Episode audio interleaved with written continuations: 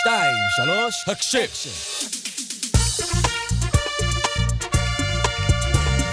אתם מאזינים להסכת הרשמי של צה"ל. בשביל רב סרן מייקל זילבר, מפקד מגמת אימונים בבאח נחל, שום דבר לא היה מובן מאליו. הוא גדל ללא עורף משפחתי, בגיל שמונה כבר בילה בשטחי אש ובגנבת תחמושת, ובגיל עשר עבר לכפר הילדים. למרות הרקע הלא פשוט שהגיע ממנו ובזכות הפנימייה, החליט להתגייס ללוחמה, הגיע לחטיבת הנחל, ואם חשבתם שהוא יסתפק בזה, גם יצא לקצונה. כחלק מתפקידו הוא יזם את פרויקט המק הירוק למען הילד המתוק, והוא לוקח לוחמי נחל וקורס מקים להתנדב בכפר ילדים שגדל בו. אז לפני שנדבר על מה כן קרה, בוא נדבר על מה אם. מה אתה חושב שהיה קורה אם אתה לא היית מגיע לפנימייה? אה, קודם כל, שאלה מצוינת. אה, מה היה קורה אם לא הייתי מגיע לפנימייה? אז אני חושב שיש שתי תרחישים אה, אפשריים, נקרא לזה. תרחיש ראשון הוא שבאמת לא הייתי תופס את עצמי בידיים, ולא מבין שאני נמצא במקום שהוא לא טוב, ומוצא את עצמי אולי מגיע לעולם שהוא עולם של אולי פשע.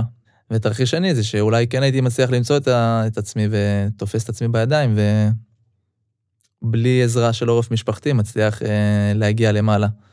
אה, אבל אני בהחלט חושב שהפנימיה עשתה את התהליך הזה ביחד איתי, ואני מודה לאל שהפנימיה הייתה שם. אז תכף באמת אנחנו נצלול אה, לפנימייה ולמה שהיה שם בשבילך ומה שעשו עבורך, אבל בוא נתחיל מההתחלה. אה, אתה כשהיית קטן, עלית מלטביה לארץ עם ההורים שלך ועם עוד שישה אחים. שינוי שהוא מאוד מאוד גדול. אמנם קורה הרבה, אבל הוא שינוי שיכול להיות בשביל ילד מאוד מטלטל גם. כן, אז בשביל ילד בן חמש שמגיע לארץ ביחד עם המשפחה, אז קודם כל צריך להגיד בחוויה הראשונית של להגיע למקום אחר זה כבר מטלטל, כי פתאום יש שינוי בשפה, שינוי בתרבות, שינוי במה היית רגיל עד עכשיו, ובאיכות חיים שהייתה לנו בלטביה. ובארץ פתאום אתה מתחיל הכל מאפס וללמוד שפה ולהכיר חברים חדשים, אמנם זה בגיל מאוד צעיר, אבל החוויה היא חוויה, אני לא אגיד קשה, אבל היא כן איזה משהו שהוא מאוד, נקרא לזה, בונה אצלך נקודות אופי שאתה צריך למצוא את עצמך פתאום מתאקלם, וזה משהו שמלווה אותי לאורך החיים, היכולת הזאת להתאקלם למקום חדש, וככה לעבור מלטביה, להגיע לארץ, ואז המעבר לפנימייה, אז מעבר לצבא. אני חושב שמה שזה אז עשה, זה באמת נתן לי את הכלים להתאקלם באולי קצת יותר פשטות בכל מיני מקומות. אמרת באמת שעברת מלטביה, שהייתם שם במצב שהוא סוציו-אקונומי יותר גבוה, לכאן, מה היה חסר לך בתור ילד? אז בעיקר מה שאני חושב שהמעבר הזה עשה, קודם כל להורים שהיה את הקושי של השפה, של להצליח להסתדר פה בארץ ולהתחיל חיים מבסיס קצת שונה. אם בלטביה אבא שלי היה דמות מאוד uh, מוכרת uh, ברחוב, ומייצר מוזיקה ביחד עם אמא שלי שהייתה זמרת אופרה, והיו מתפרנסים מזה, אז פה בארץ זה כבר סיפור אחר. ובעצם הצורך הזה של ההורים שלי למצוא את עצמם פה, אז הוא העסיק אותם מאוד בלתת לנו איזשהו בסיס מינימלי של להתקיים, אבל מעבר לזה הם לא הצליחו לתת את ה... חינוך שהייתי צריך, את העורף שילד צריך בגיל מאוד צעיר, של מישהו שמוביל אותו ובעצם מתווה לו איזושהי דרך ושם לו גבולות ומציב לו איזה שהן מטרות. הדבר הזה של המעבר הזה של, של ההורים הוא מאוד הקשה עליהם לעשות את זה. אני מאוד אוהב אותם, כן? שלא יישמע פה שאני חס וחלילה לא מעריך אותם. הם פשוט עשו מהלך מאוד קשה עם משפחה מאוד גדולה. זו הייתה בחירה שלהם, בחירה שהולידה בעקבותיה המון השלכות כלפינו הילדים. ומה שהיה חסר באמת באמת כילד זה את, ה... את הגבולות האלה של אפוטרופוס ההורים ששמים אותם למישהו שבסוף צריך אותם בשורה התחתונה. כל ילד צריך אה, שמישהו יתווה לו איזושהי דרך, מטרה, וישים לו גבולות, ואני חושב שזה בעיקר מה שהיה חסר, לצד החוסר, ה... בהת... בהתאם למצב הסוציו-אקונומי הנמוך של אוכל, של אה, דברים בסיסיים כמו נעליים, שאני זוכר את עצמי גם הולך לפעמים עם נעליים קרועות, אה, כדי שבמקום לקנות נעליים, אז נוכל לקנות אורז או כל מוצר בסיסי אחר, שיהיה אוכל בבית. מה ההרגשה בתור ילד שאתה צריך לקחת כאלה החלטות שהן אה, בסוף אה, ההחלטות של המבוגרים? אה, אז קודם כל, בתור ילד, כשחסר לך את הגבולות ואתה מרגיש שאתה צריך להשלים את הפער דרך משהו שייתן לך איזושהי תחושת משמעות, או תחושה של יש משהו שמוביל אותי בחיים, אז אתה מוצא את זה בכל מיני מקומות, כמו נקרא לזה, בפן החברתי, שאתה בעצם רוצה להשלים איזשהו פער שחסר, כי חסר לך אוכל בבית וחסר לך את העורף המשפחתי וחסר לך גבולות, אז אתה בעצם אומר, טוב, אז לפחות בפן החברתי אני אשלים, אני אגשר על איזשהו, על הפער הקיים הזה. ואתה מוצא את עצמך פתאום בחברה שלא תמיד מקבלת אותך כי אימא שלי לא יהודייה, ואתה רוצה להשלים את הפער כי ההורים לא משלימים אותו.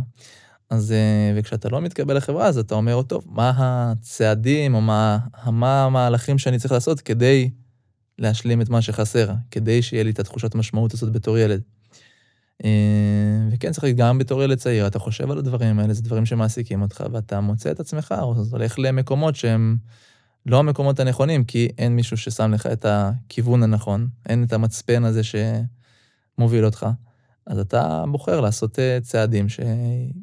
יגשרו על הפער, ואני מוצא את עצמי בגיל 8-9 מסתובב אה, בשטחי של הגולן, כדי אה, לרצות או להתקבל על החברים שלי, כדי לעשות פעולות, נקרא לזה אקסטרים, שירשימו אותם, וככה אני בעצם מוצא את עצמי גונב תחמושת, ומביא אותה לקצרין, ומוכר אותה גם לצורך אה, השלמה כלכלית עם הכנסה מאוד קטנה, כן? זה לא שהייתי עושה מזה המון כסף, אבל כן, ההשלמה הקטנה הזאת של ללכת ולקנות לעצמי אחרי זה חטיפים, או דברים כאלה שאתה בתור ילד, אה, ההורים לא נותנים, אז אתה מרוויח פה משני כיוונים. גם קבלה חברתית, על החברים שאומרים, וואו, הוא מרשים, הוא עושה דברים שאנחנו לא מסוגלים לעשות, איזה יופי.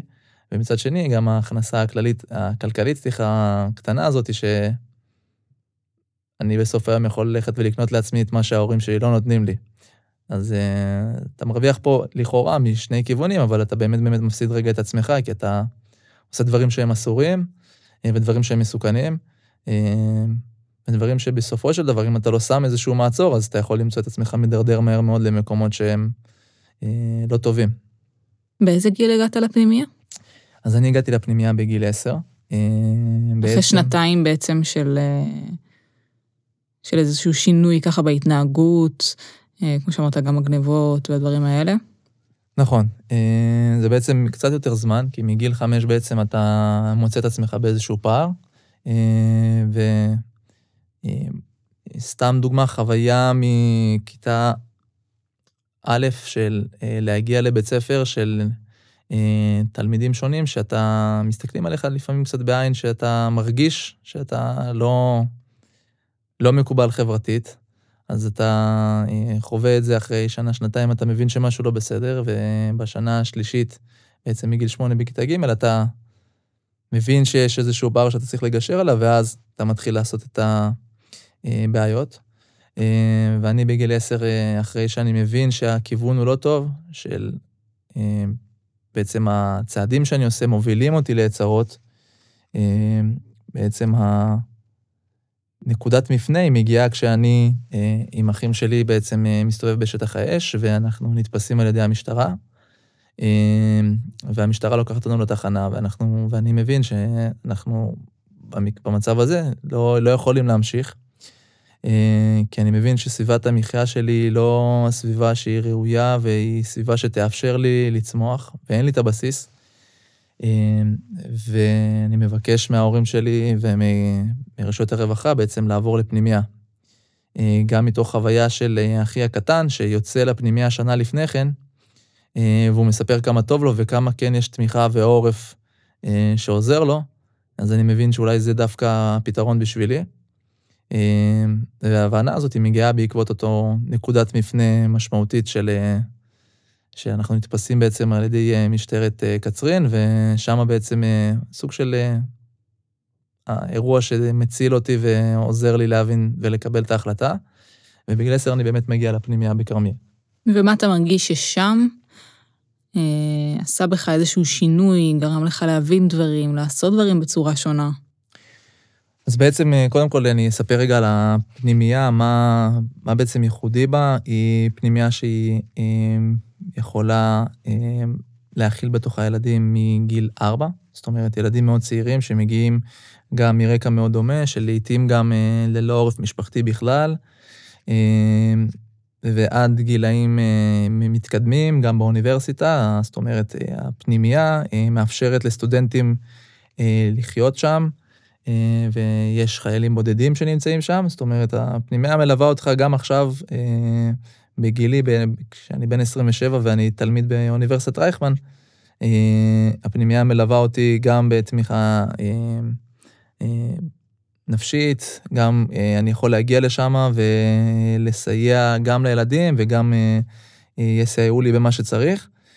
וזה לא שהדבר הזה הוא חד פעמי של אני סיימתי עכשיו גיל 18 בי"ב והפנימייה עוזבת אותי. היא ממש מלווה ותומכת ודואגת ושומרת על קשר.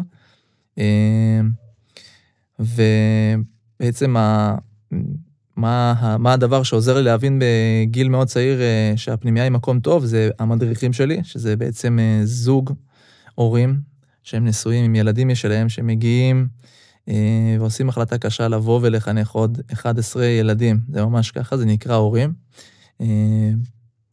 והם בעצם בערכים שלהם, מלכתחילה, ההחלטה הזאת היא להגיע ולבוא ולתת מעצמם לחנך עוד 11 ילדים, זה כבר אה, איזשהו בסיס שאני מבין שבהחלטה קשה כזאת, אה, אני נמצא בידיים טובות.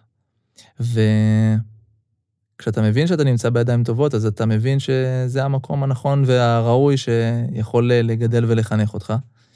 אה, ואני זוכר את עצמי חוזר אחרי שבועיים מכפר הילדים.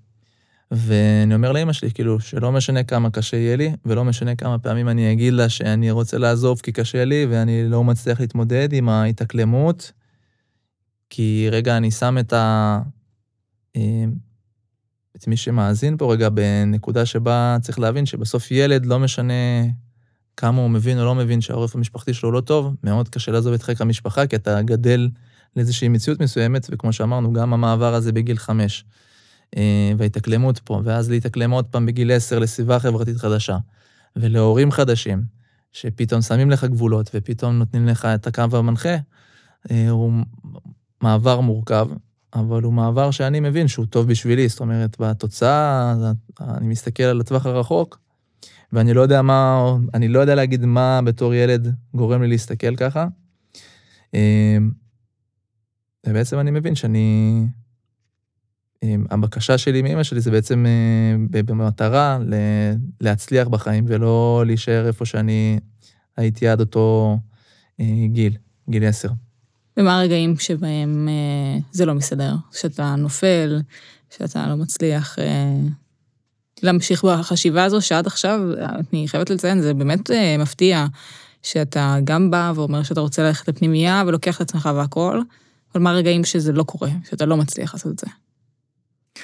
אז אה, צריך להגיד קודם כל שלי אה, אה, בתור ילד לא היו הרבה רגעים כאלה, כי באמת הבנתי שאני בידיים טובות. היו רגעים של מרד נעורים, זה, אני מאמין שיש לכולם, אבל אני חושב שמה שעוזר לך להבין שאתה נמצא באיזשהו מקום של נפילה, ולא להמשיך ליפול, זה בעצם אותם הורים, אותם אמ, אנשי חינוך שנמצאים בכפר הילדים, והם מבינים שזו נפילה שהיא נקודתית, שזה לא משהו שהוא מאפיין אותך, שיש לך את הרצון והמטרה להצליח, והם פשוט מאמינים בך, ואני חושב שזה אולי משהו חשוב.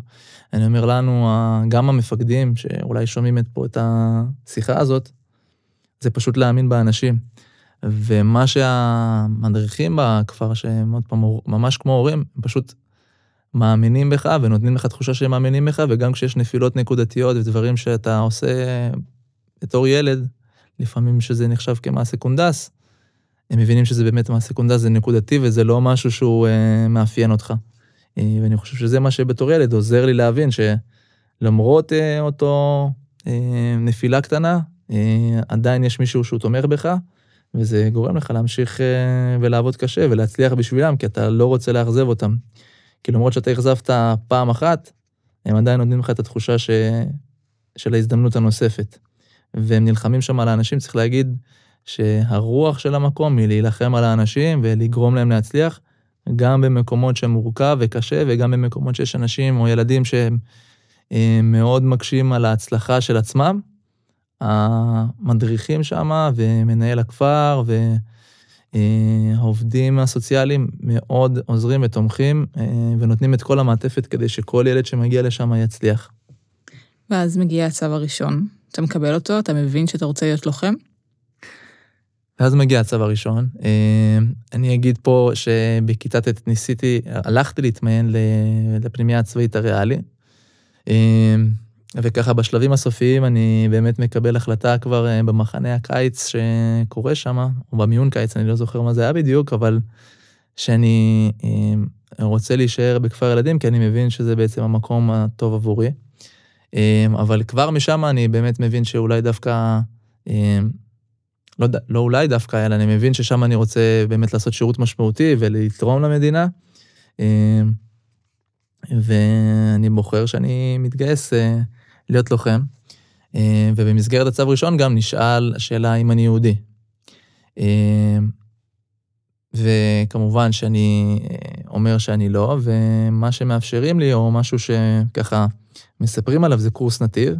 ובעצם אני מתגייס בהתחלה לקורס נתיב, שהוא קורס מדהים בעיניי, של ארבעה חודשים של לימוד אה, על ארץ ישראל ועל יהדות, שבכללים כל אה, אה, חייל היה יכול לעבור את זה, היה נותן לו הרבה ערכים והרבה כלים להיות חייל טוב יותר ולהיות אדם ערכי יותר, כי אני חושב שמה שהקורס הזה עשה, הוא הפך אותי להיות בעיקר ערכי יותר ולהבין איפה אני נמצא בצה"ל, ו...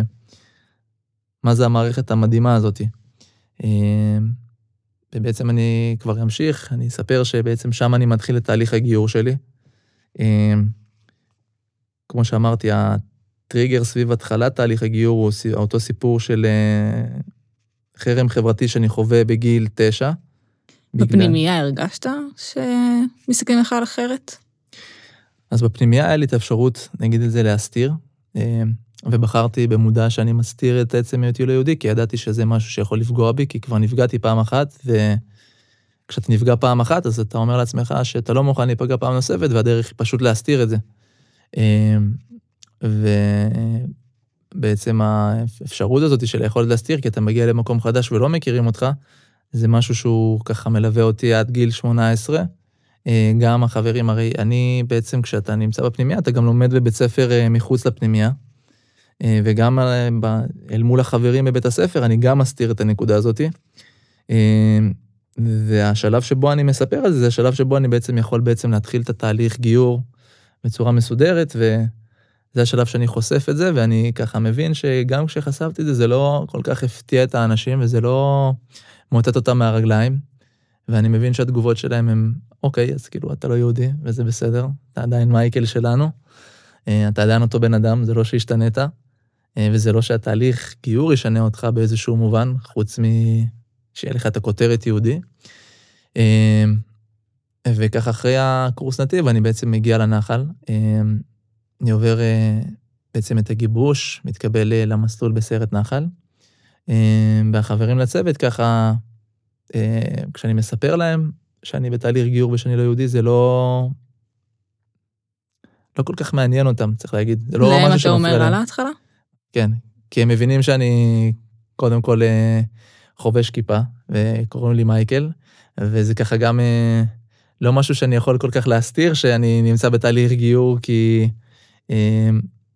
כן, אני בכל מקרה מחויב ללכת לבתי דין, ו, וגם צריך להגיד שצוות לוחמים זה, אתה פשוט חי עם האנשים 24-7, אתה נושם אותם, אתה מריח את הזיעה שלהם, אתה זוחל איתם, אתה סוחב איתם את האלונקה, אתה נמצא איתם כל כך הרבה שהאמון שנבנה הוא אמון סביב היכולות האישיות שלך ומה אתה יודע להביא לקבוצה, אה, וזה לא באמת מעניין אותם איזה, אה, מה הרקע שהגעת ממנו, כל עוד אתה נמצא איתם אה, ברוח ובנפש, ואתה פשוט נותן את כל כולך.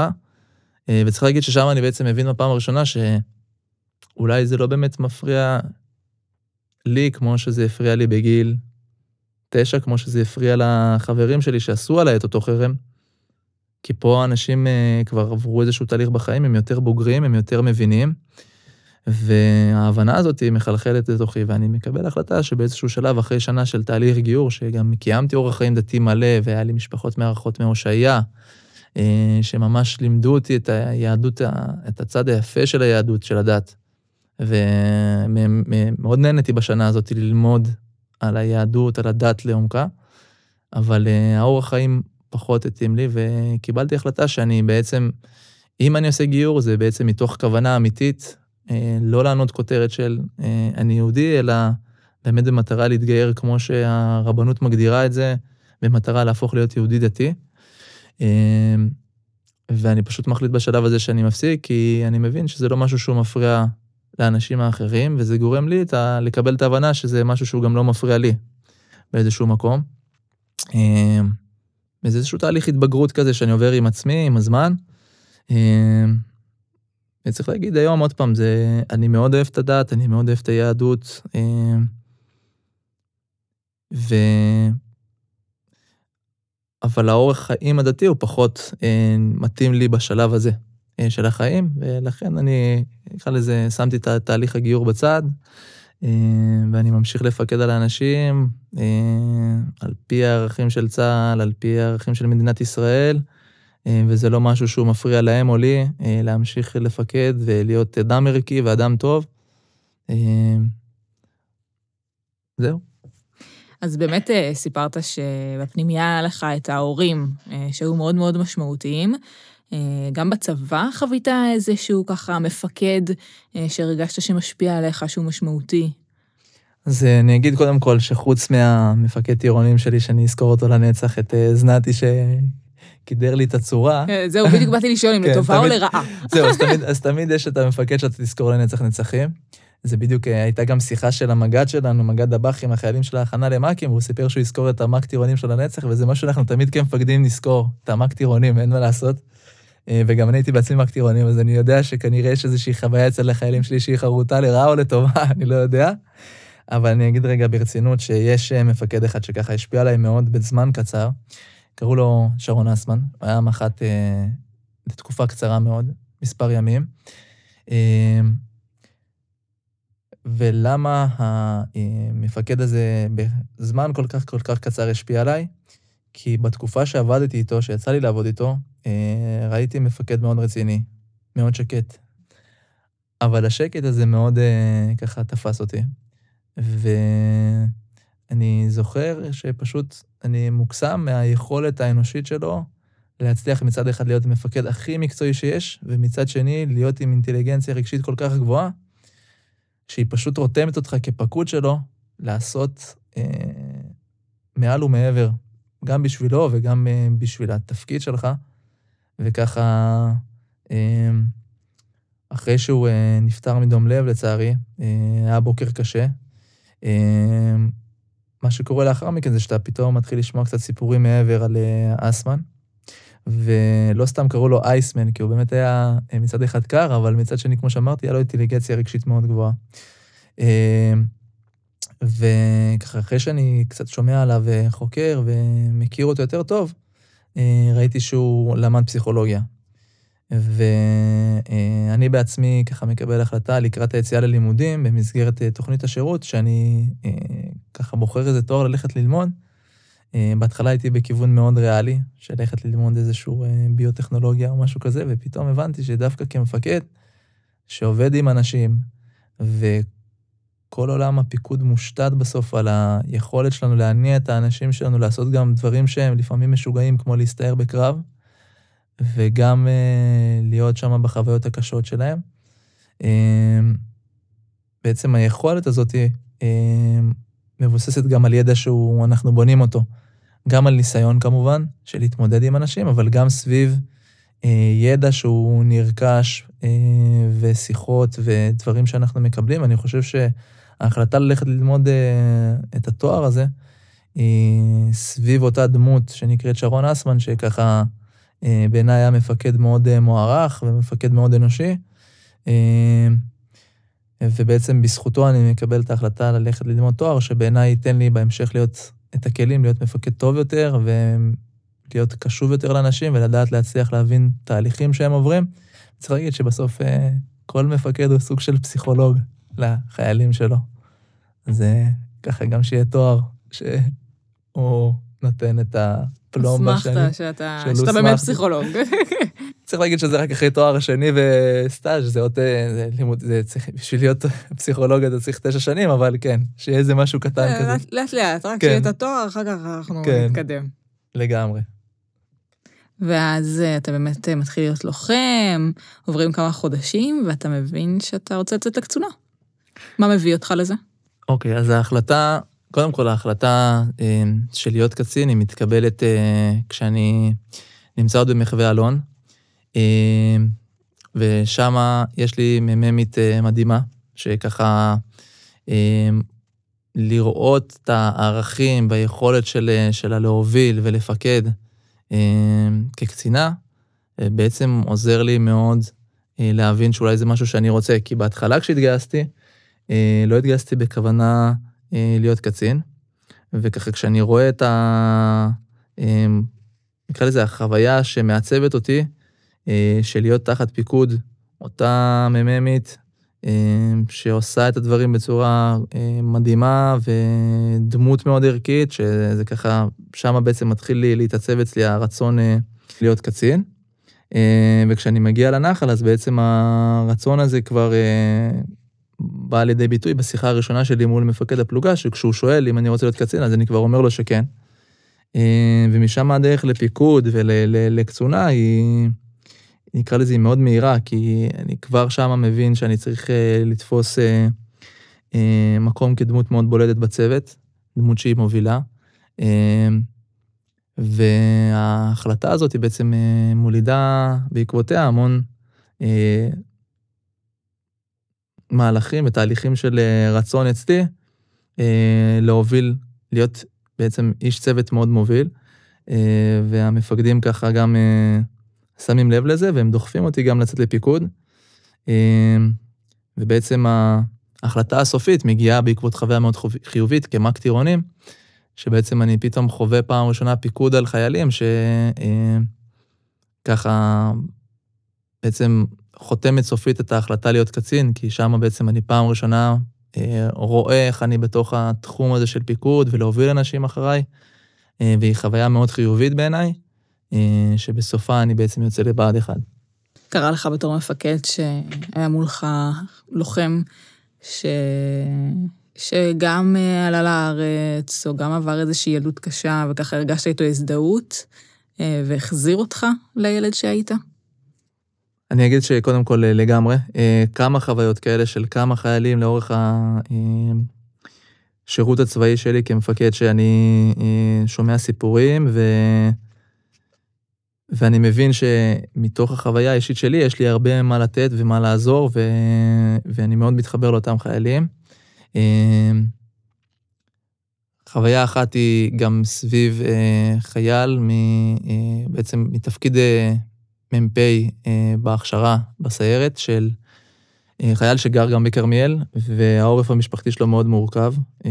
אבא לא נמצא בחיים, אה, המשפחתיים, ואימא אה, אלכוהוליסטית, שכשהוא חוזר הביתה הוא בעצם צריך לתמוך את אחותו ואת אימא שלו, והוא מבקש באיזשהו שלב שבעצם להפסיק את ההכשרה של המסלול אחרי שנה שהוא ניסה, אה, ואני מחליט שאני בעצם הולך אליו לביקור בית, באמת לראות מה המצב שם, ולראות איך אני יכול לסייע יותר. ובאמת אני מגיע לבית ואני מבין שהמצב הוא לא טוב. ואני מקבל החלטה שאני בעצם מסייע לו בכל הכלים שעומדים לרשותי וברשות הצבא כדי לשמור עליו, כי אני מבין כמה דווקא אותו חייל שהוא מגיע מרקע מורכב וקשה יכול להיות דמות שהיא מאוד משמעותית, כי אה, צריך להגיד שהמאפיין של האנשים שחווים בגיל צעיר מורכבות וקושי, הם מגיעים הרבה יותר מחושלים והרבה יותר מחוזקים, גם מנטלית, הרבה פעמים גם פיזית, אה, להתמודד עם אה, חוויות קשות שהם יהיו להם בצבא. ואני דווקא חושב שפה המלחמה היא בסוף מולידה תוצאה טובה, והוא נשאר לוחם, והוא מסיים את מסלול ההכשרה, והוא נשאר לוחם עד סוף השירות שלו, וזה גם ככה חוויה בשבילי שהיא מאוד טובה, כמפקד שבאמת נלחם על האנשים ומצליח בזה. ואז באיזשהו שלב בתור קצין, אתה מחליט לקחת את הפקודים שלך ולהביא אותם למקום אולי בין הפגיעים אה, והחשופים שלך לפנימייה. אה, מה מוביל אותך לזה? אז קודם כל זה אחרי תהליך ארוך שאני נמצא בו בצבא, אני עד אז אה, ככה כן מספר על זה לחיילים, אבל אף פעם לא אה, מתקבלת אצלי ההחלטה או המחשבה אה, להביא אותם עד למקום הכי רגיש אה, בשבילי והכי פגיע שיש. אה, ובעצם מה שמביא אותי להחלטה זה קודם כל בגרות אישית שלי, של להבין שדווקא החוויה הזאת שלהם שיכולה להיווצר מלבוא ולראות מקום כזה, שזה קצת מזכיר במובנים מסוימים את מה שאנחנו חווים בצבא. של אה, חומר אנושי, או נקרא לזה הון אנושי שאנחנו מקבלים, שהוא לא תמיד נראה לנו כמפקדים אה, חומר אנושי שאנחנו יכולים להצליח איתו.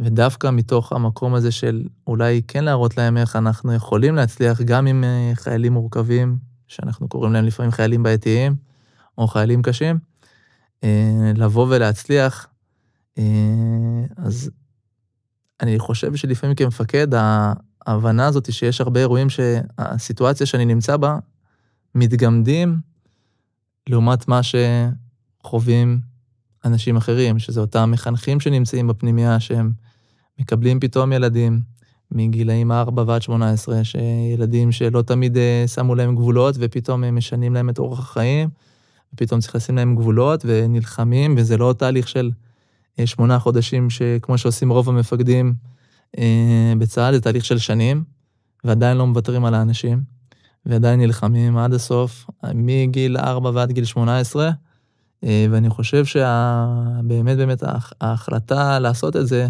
הולידה גם אירוע חיובי, שבו לקחתי 150 חיילים של ההכנה למ"כים של החטיבה, אמ, להגיע לפנימיה ולבוא ולשמוע ולראות אה, דמויות מפתח בעולם החינוך, אה, איך הם מצליחים עם ילדים, איך עובדים איתם. אה, וההגבלה הזאת, שאני חושב שהם עושים אותה אוטומטית לבד, גם בלי שאני אומר להם, היא תאפשר להם בהמשך. הם עכשיו, צריך להגיד, סיימו לא מזמן, לפני שבוע, קורס מ"כים, והם עוד מעט ממש כבר עכשיו מקבלים חיילים לידיים.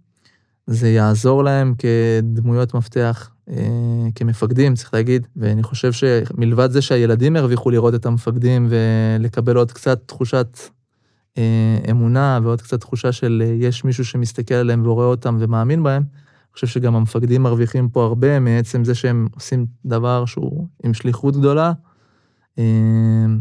והם מקבלים בעיניי את הערכים הנכונים אחרי זה להצליח ולהמשיך ולפקד על ה... האנשים שלהם, ולדעת לא לוותר על אה, גם חיילים קשים יותר ומורכבים יותר. אה, וזהו, ובעיניי זה ככה, אה, גם בשבילי היה אירוע שהוא מעורר השראה בשבילי להמשיך ולעשות את זה. אבל גם אתה היית מפקד, לא עברה לך מחשבה, יכול להיות שהביקור הזה יערער את דמות המפקד שלי? אז אולי ב... אולי כשהייתי מפקד צעיר יותר ואמרתי לעצמי של אה, להיחשף כל כך זה יכול להיות אה, מאוד פוגע, אבל אני חושב שהיום דווקא אנחנו כמפקדים צריכים להבין שדווקא להיחשף ולהראות את ה...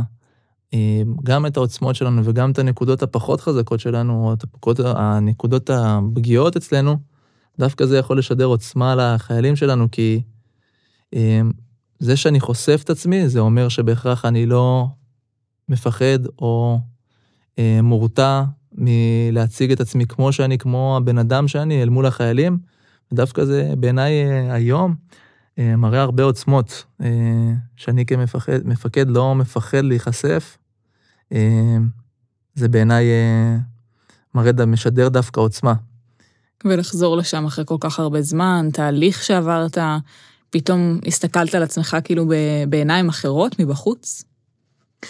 אז צריך להגיד שקודם כל האירוע הזה היה מאוד מרגש. אני זוכר את עצמי יושב שם פעם ראשונה, אה, כשמנהל הכפר אורן מדבר על הפנימייה והוא מספר אה, על, ה, על הפנימייה עצמה, ואני חווה שם איזושהי תחושה של באמת התעלאות אה, נפשית, נקרא לזה, מקבל עוצמות וחיזוק דווקא מהחוויה הזאתי.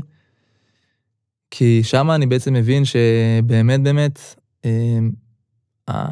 הפנימייה, כפר הילדים, הוא פשוט היה המקום שנתן לי את העוצמות ואת הכוח להמשיך ולהגיע לשלבים שאני נמצא בהם בצבא, אה, ולהמשיך ולפקד על האנשים. ושם אני בעצם באמת באמת מוקיר תודה פעם ראשונה בצורה אה, שפשוט בזכות ההבנה הזאת של המקום הזה פשוט אפשר לי להצליח בחיים, אה, ואני גם מספר את זה לחיילים, שאני חושב שהמקום הזה הוא בשבילי המקום שהיווה את הנקודת מפנה בחיים האישיים, ואני חושב שאני דווקא מקבל משם הרבה הרבה עוצמות באותה סיטואציה שאני יושב שם ואני שומע את אה, מנהל הכפר מדבר, ומספר לחיילים על התהליך שהילדים עוברים, ואני אומר לעצמי באותם רגעים שאני, שזה משהו שהוא אה, באמת באמת אה, אירוע שהוא בין האירועים היותר משמעותיים עבורי בחיים שלי. מה החוויה בתור מפקד שהייתה לך הכי עוצמתית? אז אני אגיד רגע מהתפקיד האחרון, אה, של הנקודה של לבוא ולהילחם על אנשים, אז אה, אני ככה חוויתי איזושהי חוויה עוצמתית אה, מאוד. בתור מפקד קרבי, לוחם, כמו שככה הצגת מקודם, אז יצא לי לאורך השירות להוציא הרבה מפקדים לפיקוד והרבה קצינים. ודווקא החוויה אה, הכי עוצמתית שחוויתי לאחרונה, אה, דווקא בתחום הזה של המלחמה על האנשים, מגיע מסיפור אמנם שיכול להישמע לפעמים מאוד קטן ולפעמים אה, לא משמעותי, אבל בעיניי הוא מאוד מאוד משמעותי, ודווקא זה סביב אה, חיילת שלי שהיא אה, הייתה מש"דית שלי, מש"דית כידון, זאתי שבעצם אה, עזרה לי בכל התחום של פיתוח הרציונל והערכים סביב עולם הפיקוד בחטיבה. אה, וככה, אה, כבר מההתחלה סימנתי אותה לצאת לקצונה. וזאת הייתה מלחמה מאוד ארוכה, בעצם של שנה להצליח להוציא אותה לקורס קצינים.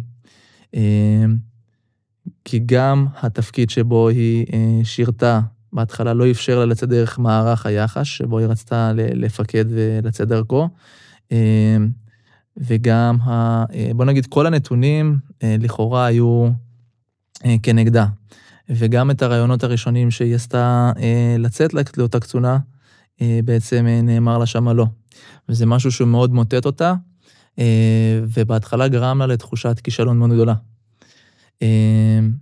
ומשם היא לא רצתה להמשיך לנסות את התהליך, כי זה משהו שמאוד אתגר אותה, וצריך להגיד שהיא, כמו שאמרתי, אנחנו לפעמים מקבלים חיילים לידיים שלא יודעים לקבל לא. והיא פעם ראשונה התמודדה אה, עם לא שהוא מאוד מאוד משמעותי ב, כן, ברור, בחיים שלה. לא לצאת לקצונה זה דבר שהוא, שהוא קשה, שכל כך רוצה. ואני זוכר שמשם אני בעצם אה, מאוד לוקח את אה, אותה בידיים. ו... אה, משדר לה שאנחנו נצליח בזה, למרות שהיא קיבלה פעם אחת לא, וצריך להגיד שמערך היחש עשה קצת חיים קשים, אבל uh, הפעלנו את כל הכלים, כולל לשכנע את אותה חיילת, את שני, uh, להצליח ולהאמין בעצמה. Uh, וצריך להגיד שאני כמפקד, בעיניי זה נשמע לפעמים קצת כזה, כמו שאמרתי, אירוע שהוא שולי, כי להצליח להוציא לקצונה, אתה הצלחת להוציא הרבה קצינים לוחמים והרבה מפקדים, אבל אני אגיד שדווקא פה, היכולת שבאמת להילחם, של תהליך שהוא ארוך טווח, של שנה, להילחם אה, בכל מי שצריך ובמה שצריך, ולהצליח לשכנע את מערך היחס שהיא מתאימה, ואותה שהיא מתאימה ושיכולה להיות קצינה, ובסופו של דבר הצלחנו. והיום היא התחילה קורס קצינים אה, בנחשון ויחש, ואם היא ככה במקרה שומעת, אז אה, שתדעי שאני מאוד מעריך אותך, ומאחל לך המון המון בהצלחה בקורס קצינים. אה, וכמו שאמרתי, זה בעיניי אירוע שהוא אה, מאוד משמעותי, כי בעצם זה ה... אה, החוויה הזאת של להילחם על אנשים, היא לא מגיעה רק בעולם הפיקוד הישיר של הקרבי והלוחמים, היא מגיעה גם במקומות מאוד לפעמים מפתיעים. אה, ובמקרה הזה, כמו שאמרתי, הצלחנו בסופו של דבר. אה, זה ככה חוויה מאוד משמעותית עבורי כמפקד. מה היית רוצה, זו השאלה הכי, קלישאתית, אבל גם הכי, לדעתי, נכונה ופוגעת. מה היית רוצה בתור קצין, רב סרן בצה"ל, לוחם, מפקד, רוצה להגיד לילד בן השמונה, שהיה אולי קצת אבוד, קצת מבולבל, קצת שובב, שעשה מעשים שלאו דווקא מראים מי הוא. מה היית רוצה להגיד לו? אז קודם כל הייתי רוצה להגיד לו שלא ירים ידיים, שיבין שיש לפניו דרך ארוכה ודרך קשה, והיא תהיה דרך מורכבת, ולפעמים הוא יפגוש מהמורות בדרך, אבל בשום פנים ואופן לא להרים, לא להרים את הידיים, לא לוותר, להמשיך לעבוד קשה. גם כשנראה שהדברים יורדים למטה, או שהוא לא מצליח, או כשיש חוויות קשות, להרים את הראש, ובאמת באמת להסתכל קדימה ולהסתכל ולשמור לעצמו את התמונה הגדולה של איפה הוא נמצא בעוד 20-30 שנה, ולהבין שהדרך לשם היא ארוכה והיא תהיה חוויה לפעמים מטלטלת וחוויה מורכבת, אבל לא להרים ידיים ולא לוותר, ולהמשיך לעבוד קשה. נראה לי שזה הדברים שהייתי אומר לאותו ילד בן שמונה, ולהגיד לו שגם לא ידאג שאם הוא ימשיך לעבוד קשה, שהוא צפוי להצליח. נראה לי שזה מה שהייתי אומר לו. אני יכולה להגיד לך שאני בתור מפקדת על 12 חיילים מדהימים, לקחת את החיים שלך, את התובנות שלך לשני כיוונים, גם בתור מפקדת, כמה זה חשוב לא לוותר על אף חייל, כי לפעמים הרקע הוא יכול להיות קשה, אבל בסוף כל חייל הוא עולם ומלואו, וחשוב להילחם.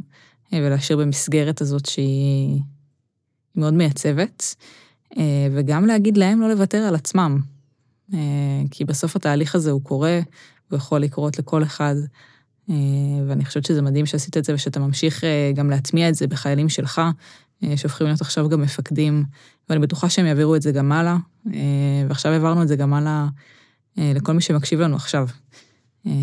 אז תודה רבה לך.